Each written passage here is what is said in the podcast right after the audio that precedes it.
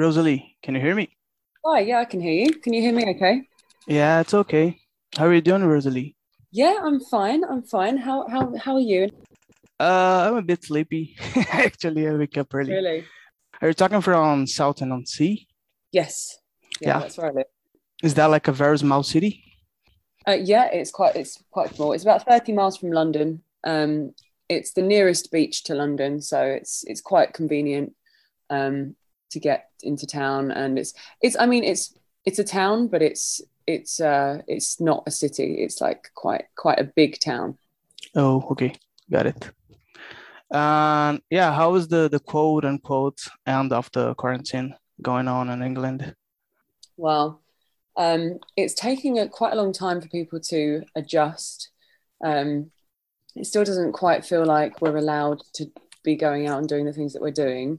We actually did, um, it wasn't my music, but we did a, a covers gig with my partner Roscoe um, and a couple of friends, local friends. We put a four piece band together just to play some rock and roll covers, like 60s and 70s stuff, um, just to like a packed room of people, just to feel what it's like again last Friday. Um, and it was very strange. I mean, everybody was so close together and it was a, a, s- a sweatbox. yeah, but it must must feel good after like one year and a half. Yeah, I, it does. It does. But we both um, got sick afterwards. we don't think it's COVID though. It's um, I think it's just a cold that's going around. But um, we, we don't have the COVID symptoms. We just uh, don't feel too good. It's weird because we get we get like totally scary when you get gigs again because it, it won't feel right to be gathering with a lot of people. Yeah. So what's what's the um, situation over there? What what's going on? Brazil is very horrible actually. It's running as low as fuck. I even didn't get my vaccines yet. Really? Yeah, I'll probably take that like next month, probably maybe the end of this month. It's, it's pretty complicated. People are not wearing masks at all. Most of people don't want to take the vaccine, so that's a mess. And our president's like the worst president in the world, so it's complicated. But we get better eventually. I hope. I wish you, wish you luck with that. Um, are people uh, are events happening? Are gigs happening? No, just I believe just the football championships working, but with no crowd. Of course. Have no events at all. Get get away with it somehow. Um, yeah, well, we're actually going on tour next month, which seems like a wild concept now after 18 months of not doing anything like that. Um, and we don't really know what the ticket sales are going to be like because I think lots of people are scared to go out. Um, that's that's the, that's the worrying thing here. We're allowed to go out now, but many people are still choosing not to because it's still not entirely safe. Um, and I think not just for that that reason. I think many people have actually just got a bit agoraphobic. They've got a bit scared of actually going out and socializing. Yes, uh, I, I went out with a couple of friends some weeks ago, and I totally forgot how to be social. You know, I didn't know how to talk anymore. That's very scary. But anyway, I know you you had COVID like the very beginning of the pandemic. Yeah, right at the start. How was that? I had COVID as well. That's horrible. Yeah. Did you feel was yours bad? I didn't go to the hospital, luckily, but yeah, that was very bad. Yeah. Did you Yeah. got any any sequela from that? Yeah, I haven't quite felt back to normal since. I don't know about you. Um, but then again, my symptoms are so vague, and they're symptoms that could also be symptomatic of just um, the emotional and mental strain that lockdown has had on me. Um, so it's very difficult to know. It's all very confusing, isn't it? So many blurred lines. Yeah, that's weird. People, some people die like months after for some side effects of COVID that they don't even know that was related to COVID. So it's pretty hard to tell. Yeah, I've, I've certainly had some some quite a few health problems. I don't, I can't say they're related or not, but it's I was absolutely fine before. Yeah, maybe. Uh, how's the new album going? I think you're very excited to to hear about Yeah, it. it's um uh, it's been a long time coming. You'd think that all t with having all the time in the world, just at home not doing anything, um, I would have finished it a year ago or something. I started I started it about a year ago, and I'm still doing it. Would you believe? Um, but it's it's very very close to being finished now. Um, I actually finished it all and mixed it, and then decided I didn't like the mix, so I'm going to a different studio to, to remix it. Um, and it's going to be out now uh, early February. 22. Um, and that really, I mean, it's taken so long for a variety of reasons, but not having the pressure of a deadline was actually not so good for me. I would have, I think I would have achieved a lot more in a short space, shorter space of time if we weren't in this limbo situation. People Um, say that the, the hardest thing is to finally say it's done and then you can move on. Because otherwise, you're going to work forever on that. I'm obsessive when it comes to working on music, really obsessive, and I can do it night and day uh, until it until it drives me insane to the point of a breakdown, and then I have to have a couple of weeks off, and then I'll decide to do it all over again. Um, so it's not been that good for somebody like me. I know that feeling. It's called hyperfocus, I guess. Yeah. All right. I'm talking from Brazil. I've done some research, and it seems that you guys have like a lot of fans in Brazil, uh, based on social media comments. Are you aware of this fact? We- We yeah, I I definitely pay attention to, um, especially with Purson. Um, we got a lot of comments from Brazil. It must be something about Brazilians because they always say come to Brazil. Nobody else from any other country says, uh, you know, oh, we come to Mexico sometimes as well. So it's South Americans. They they seem to love uh, telling us to come to your, to your part of the world. Yeah, we, and we definitely come to the gigs. You know, that's cool. Oh yeah, I know, I know. I've heard stories. It's uh, it's it would be a dream to come over there and do uh, some festivals or a tour. Um, it's obviously such an ordeal, so expensive, and getting visas and everything. Um, but it's I think getting on a festival. You guys have some really big festivals, and that would be kind of um, the the best foot in the door for for that. Yeah, that Um, would be so- crazy. We post a lot of merch to South America actually, so I know that the fan base is there, which is lovely to know. Cool. I hope you guys can come in the future here, maybe. Yeah, if you have any contacts, please send them my way. Yeah, I know. I mean, there's some um labels that have bringing have been bringing some smaller bands like Trick Fighters, Stoned Jesus. Most of the, the guys from from Stoner Rock and Dune. But it's so so frozen now because of the pandemic that I don't know how it's going. Of course. Yeah. Well, travel's going to be quite difficult after this. We're supposed to be playing um, a European tour in February and March that we're just on tenterhooks about at the moment, waiting to know whether or not we can do that. Um, obviously, you probably know about Brexit as well, which is just bad news all round. for our country. Yes, I've been listening to news about It- Brexit for oh, two years, you know. Stupidest move in the world. It's like it's like a soap opera, it never ends. yeah it really doesn't end but it does seem to be um it was um, it was actually five years ago that we for some reason our country the majority vote was to leave europe which just seems ins- insane to me um but yeah so it's only kind of come into practice now that touring is going to be so difficult for us It's funny that most of the votes come from old people that will be dying in 20 years, maybe. Well, it doesn't, it doesn't even affect them whatsoever. Yeah, you're right. So it's um, also we, they, were very misled. I think the older generation in this country, probably in your country too, are very, very gullible, and they they uh, believe everything they read in the media, and so they can be they're targeted, obviously, because the powers that be that have ulterior motives can just it's a huge, huge chunk of the population that aren't sort of internet savvy enough to do their own research and just believe what they're fed. It's horrible. In Brazil, we have like people that live in other countries supporting Bolsonaro here, but they don't even fucking live here. Mhm. Uh, let's do a bit of timeline. Um, I want to know how you got into music, like the first contact, the first instrument you learned how to play, um, the first bands you listened to. That's a, that's a long story, so I'm gonna go get myself a drink quickly from the fridge. That's okay. Go there.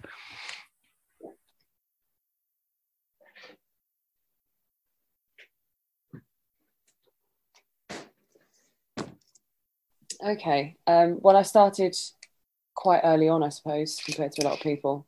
Um, my dad was a musician and a music writer, so I was exposed to the world of rock music from a very, very young age. Um, and just kind of, I didn't know exactly that rock music or playing guitar was what I wanted to go into, but I was always very into singing and performing and dancing and a very small bit of acting when I was a child and things like that. I wanted to perform.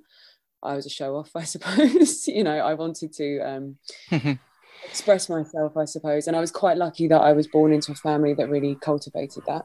Um, quite an artistic mother as well, so that really helped. And then when I did get into rock music, uh, uh, number one was the Beatles for me. That was kind of uh, the gateway to the gateway drug to absolutely everything that I'm into now, as it is for most people, a lot of people anyway. Um, and so that began. Um, it really became quite an obsession actually with the Beatles.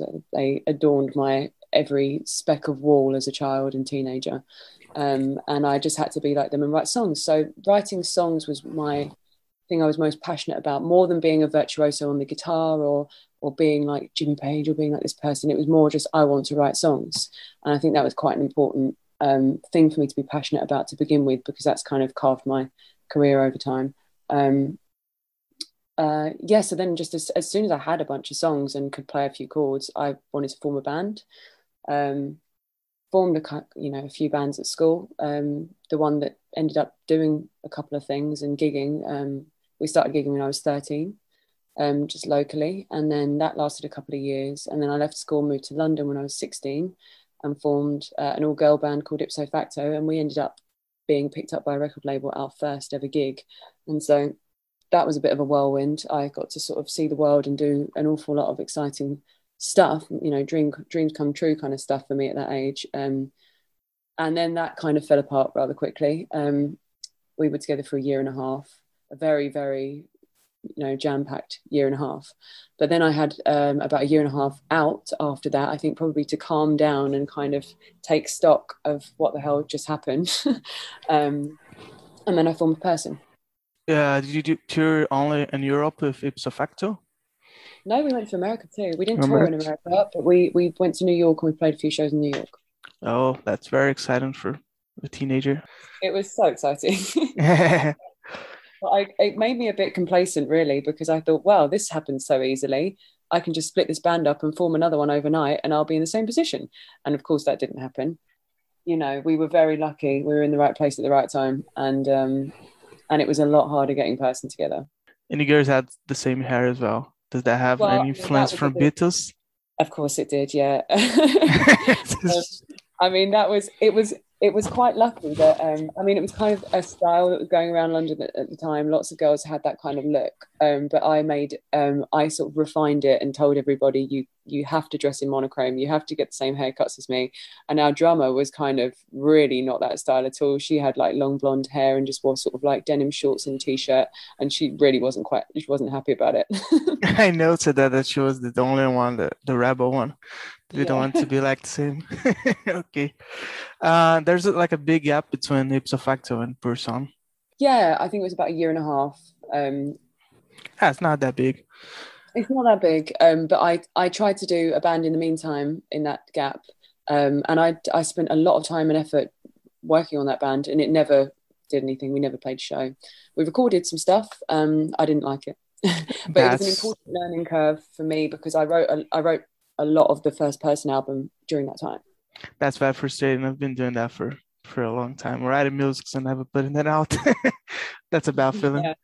It sometimes needs to be done for you to find yourself in a way. But uh yeah, how was the the beginning of Purson? I know you guys are all from the same city and you were like old friends. Well, um I was looking to start Purson for a really long time. It wasn't called Purson, it was just this band that I had in I know exactly what we were going to sound like. I had a lot of the material.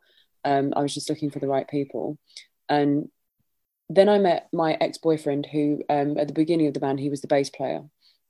And um, we met um, when I was 17 um, because ipso facto recorded in his uh, in the studio that he worked in. He was an engineer in this very niche, um, very very retro recording studio that's completely analog, no, no piece of equipment from sort of after 1968 or something. It's really old school.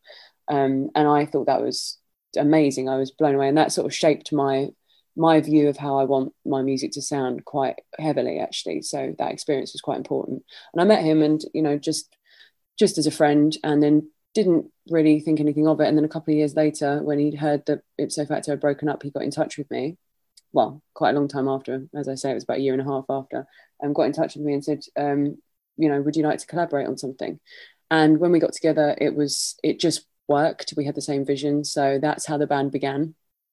Um, it was just the two of us, and we were then looking to form a five piece.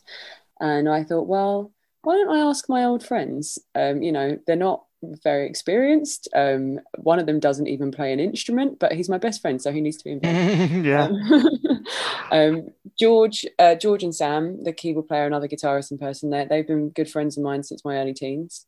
Um, and we have grown up on the same music. We have the same sense of humor. And I just thought, if I'm going to start a new gang, I want it to be with them. Um, and so George had to kind of quickly get his shit together on guitar. He could play guitar anyway very well. Um, Sam couldn't play keyboards at all. Had never played an instrument in his life. Really? Uh, yeah, but we we lived together in a flat in London, and I just said, "Well, I'll teach you." He's and, such um, a, a good player, really. He he. Oh, he got after after I taught him the rudiments, he went and got proper lessons from a jazz pianist. So it was I won't take credit for all of that, but yeah. Um, I mean, I play keyboards on the recordings, so that uh, if you're talking about the recordings, that would have been my playing. But he did get very good uh, as a live performer in the end. I was talking about the live actually. Yeah. Uh, I heard you guys played in Japan. I think it was Saitama City. No, we never played in Japan. We were booked to play in Japan. Are you talking about the 2016 gig? Yeah, it's very old stuff. Uh, yeah, we uh, we never went. We broke up. Oh shit! It was before the gig. Yeah, we broke up just before we were supposed to go. Um, oh it my all, god! It all disintegrated very quickly in 2016. We we did an American tour. Um, we did two American tours actually. Um, but we did an American tour in 2016 that was the death of us, basically, um, very sadly.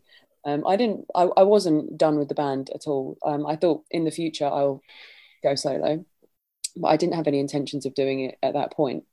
Um, but so many things went wrong at once that it was just the right thing to do. Yeah. Uh, that's why I didn't find any material about this show, this concert. we were so disappointed about that, really were. But it was, um, it, it wasn't personal squabbles with, amongst uh, the band. It really wasn't. Um, you know, we weren't perfect in that way, but we were like brothers and sisters. It was, it was uh, management and label stuff. You know. Oh shit! All right. Um, I'm gonna ask some personal curiosities now for you to to answer. First one, I want to know the meaning of the lyrics from the iconic song Tragic Catastrophe. Okay. Um, that's such an old song. I, I wrote that a long time before I even started Purson. I wrote that when I was about 18. Um, but I didn't write the lyrics until later, actually. So I wrote the music and I had the music and um, I knew that it was uh, the melody I had and stuff was quite emotive. It needed to be something that I really meant, and I think that's why it took me about a year to put lyrics to it because I couldn't find the words. Um, and really, the song is uh, quite autobiographical. It's uh, sort of a story of a kid discovering rock and roll um, in in sort of old dusty magazines in his dad's attic, which is exactly what I used to do as as, as a young child and teenager. Um, look at these 1970s um, like Melody Maker and NME and all of that, and look at these pictures and think, well, that's what I want to do. That's what I should be doing. Um, and yeah, that's what the song's about. Having having that um, experience, but being in the 21st century, growing up, coming of age in the 21st century, where that sort of thing is redundant almost. yeah, that's very interesting, actually. Yeah, second one. Uh, I'm not sure if there's a reason for that, but why the the song Sky Parade ends so abruptly in the studio version? Um, well, I was copying um, because it ends the first side of the album, right? So on vinyl, it ends the first side of the album, and um, on Abbey Road, um, the first side of the album is cut short just like that. Um, with um, "I Want You, She's So Heavy," it sort of it crescendos into this massive noise at the end of the song, and then just the tape is spliced, and that's how the first side ends.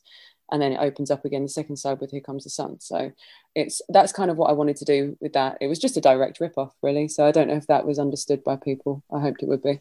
Mm-hmm. actually there are more songs. I know there's a black sabbath song that ends abruptly as well uh, all right third one i want to know the story behind the cover of the second album desires magic theater i think well, you guys you guys say theater not theater theater Theatre. Yeah, it's different. Okay. Um, um, well, that was the brainchild of me and Sam. Um, Sam and I actually would always come up with the visual side of things. So that so although he wasn't a musician to begin with, he did become one, but he was always very influential um, with the whole aesthetic of the band, the visual side of things.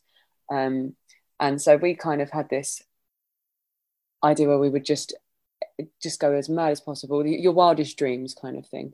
Um, and so uh, just just we we all invented our own characters, so you can see the other four members of the band on in the corners, um, and they just they they made up those costumes themselves. We kind of just went, well, come as whatever you whatever you want to come as for this shoot, and uh, and, uh, and yeah, I sort of digitally created the image of me, obviously holding lots of little dolls of myself as a trippy sort of narcissistic, I don't know, playing with myself kind of thing.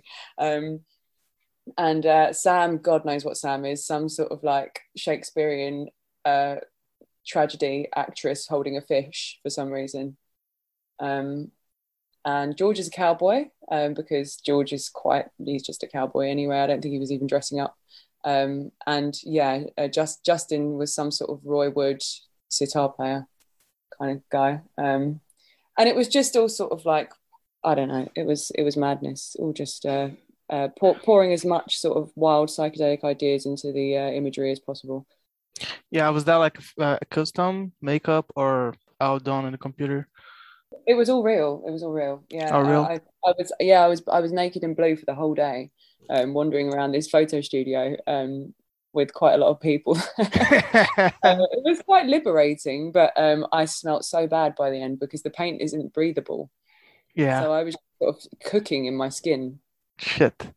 Uh, was that a, a, a sunny day? Uh, yeah, it was, but it was indoors. It was indoors. It was under studio lights, so obviously that's what was causing the heat. Yeah. Fuck. That must feel bad. It was. It was disgusting. All right, the last one. Uh, I don't want to send you in advance, of course. I want to know if you have any crazy or funny story you lived on tour with Sang. Hundreds, hundreds. Um, I mean, I've told this one many times before, but it is quite outrageous, so I can tell it again. Uh, we were once kidnapped. Um, oh my um, god! Our van broke down, and uh, in Belgium, and we were picked up by some really not legitimate um, sort of uh, com- uh, what do you call it? Company that pick, come and pick you up like a garage. Um, and they drove us for miles and miles and miles through the countryside. And we were having quite a nice time because we just thought oh well we've got plenty of time for the next gig. We'll we'll just uh, go get the van fixed and drive to the next gig. And um, about an hour and a half later we were like surely there's a closer garage why are you driving us so far they didn't speak any english it was I, I think a father and son or a, a, an uncle and a nephew or something they seemed related they didn't speak any english and the, the, the, older guy had uh, a lot of fingers missing um, and then they took us finally to this lock, this lot with loads of broken down cars, burnt out cars and things. Um, really, really high um, gate, sort of like a 12 foot gate all the way around the perimeter. Um, and just locked us in for a really, really long time and wouldn't communicate with us. And we started to get a bit confused at that point. Um, and then they demanded 5,000 euros. Um, oh obviously, we didn't have, I mean, the van was only worth like a thousand euros. It was, it was a piece of crap. Um, so we just said, well, you know, what, well, what are we going to do? And we kind of thought about it. It's, oh, it's such a long story. It was, it was Halloween, and we'd just come from Amsterdam, and um, we were gonna. Uh, none of us had any phone signal either, so because uh, it was the middle of fucking nowhere. And our driver uh, took initiative and said he was going to jump over the fence, and he remembers the way back to the motorway. So he walked back to the motorway where he said that's the last place he had signal on his phone. So he went there with we couldn't contact him so we just hoped that he was going to save us um, we, i mean we were useless we were a bunch of children to be honest we were a terrible terribly irresponsible band um, without a sort of adult to help us. Um, and he came back eventually and said i've um, i've called the police. Because he tried to call um, he tried to get the belgian authorities to help and the belgian authorities didn't care. So he ended up calling calling the, the uk police to come over the like over from England to come and save us. that would take a lot of time. Really dramatic, yeah. But but then we realised that apparently they were going to be ten hours, and we thought, oh well, we're starving. We've got no water. It's a really hot day. Um, but also we'd just been to Amsterdam, so we had a load of drugs. Um, so what are we going to do? Uh, we've got ten hours to kill, and we can't. We're going to have to ditch these drugs because the police are coming. So we we just ate them all. Um, and uh, had a really really wild psychedelic time smashing up their uh, their car lot with crowbars. Sounds like a script of a movie. it's crazy, isn't it? Someone needs to make it into a movie. It's actually more, even more insane than that, but I haven't got time to explain it. But we got driven home. We've cancelled the rest of the tour. We left the van there, and oh no, no, the van got towed back. Sorry, on the back of this massive truck, but it was it was ruined after that. Um, and uh, yeah, we we got driven back home. All right, let's move to the the next section now. Talks about your solo career. The last album you put out is incredible, of course. I like that you didn't try to copy yourself in Purson. Instead, you made something new. It's more catchy, yeah. it's more radiophonic, and your vocal sounds way more powerful and more natural in this one. How do you see this evolution from Purson to your solo career? Um, well, I had I had a lot of time to think about things. Um, it was what was the gap between? It was about um when it got released, I think it was three years since the last Purson album. But I mean, I'd written a lot of the stuff in the year after Purson broke up, so it was quite. Um, by the time the album was released, it was quite old material. Um, but I was writing that material um, without a band in mind. So when I would write for Purson, I would think, how are we going to play this live? What's going to be effective on stage? You know, people like riffs, people like uh, things like that. Um, so I would be writing, thinking, what is the audience? You know, I was writing for myself too, but I was also thinking, oh, won't it be fun if we stick a big riff in here, kind of thing. Um, whereas with this album, it was really kind of just writing for myself, um, and and the songs turned out that way, I suppose, um, because I wasn't. The, the arrangements could be um, more extravagant um, because I didn't have the constraints of a five-piece band. I'm recreating it with a five-piece band anyway and um, I don't know, just um, just growing up, I suppose. I think um, the the songs are about my experiences. Um, yeah, it's hard to say. I mean, because to me, it doesn't sound dramatically different. It's just like when I listen to it, it's like, oh well, that was me at 26 and this was me at 28 it's you know it's, it doesn't feel any different to me but it's, it's probably your job as a as a music critic to and uh, I'm not a music critic at all. I hate them actually. but yeah, no, I think it reflects the, the, the, your current moment of your life probably. But that's mm. cool because some bands when they they moved something else on when they do a reunion and new stuff, they try to copy what they were like in the past, and that's so horrible. Well, I've never thought about that. I've never thought, well, that formula worked, so I'll do that again. It's not how my mind works when it comes to writing music. Um, this album though the new one that's about to come out is um probably a bit more like maybe a cross between Purson and the first uh, the, the last album i mean. It's a bit sort of um because i've had a band since and i've played these songs live and also having my partner roscoe who i sort of it's like having a band member living with me. So i'm constantly bouncing ideas off of him and he plays the drums and well he plays guitar too. But when when i write a song he'll jump on the drum kit and sort of play it with me. So it feels like a live band is playing the song. And so I, I get I get that feeling of oh wouldn't it be great if we stuck a heavy bit in here instead a bit more like I would write with Purson. So um yeah maybe it's going swinging back in that direction. Uh yeah uh you put out recently two amazing songs number one four nine and Fossil Song. Actually and when will the the next album be out? February next year. February next year. It'll take a lot of time yet it's it's not just. Uh, I mean, it's it's pretty much finished. It's just the the, the uh, getting it pressed on vinyl and the amount of time the record label needs. It just it it's uh, we've been told that that's the best time. There will be yeah. singles between now and February. Yeah, I hope, I hope so. I really hope so. Um, because one four nine and Fossil Song, both of those songs are not on the album, so oh. they're um there will be another single um before the album comes out, but that will be something off of the album, I think. Cool. Um, yeah, I'm still not decided which song because it's difficult. There's, there's, there's lots of um, candidates for for a single. I think. Okay, and all right. Uh, I think that's it. Would you like to send like a last message to people that will be listening to this interview? Well, I don't know um, who, uh, which countries over the world are going to hear this, mm-hmm. but um, um, really, what I would like to push is for people to buy tickets for our gigs because people have been very tentative and scared to buy tickets, I think. And we can't book things, well, can't go back to normal. I'm speaking on behalf of all bands, by the way. Um, we can't book things and we can't plan our lives unless people buy tickets. Um, so it's it's been a really difficult thing trying to get people to commit because maybe it will it will get to the time of the, like the night before the gig and they'll go, oh, it's it hasn't been cancelled, so I'll buy a ticket. But it's uh, it's very difficult to to work like that. Um, when you don't know who's going to show up, it could be 20 people, you know, and then then you're losing loads of money.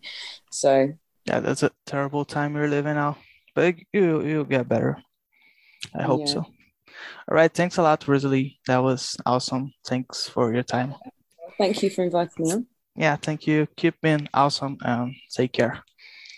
Thanks. All right. Bye bye.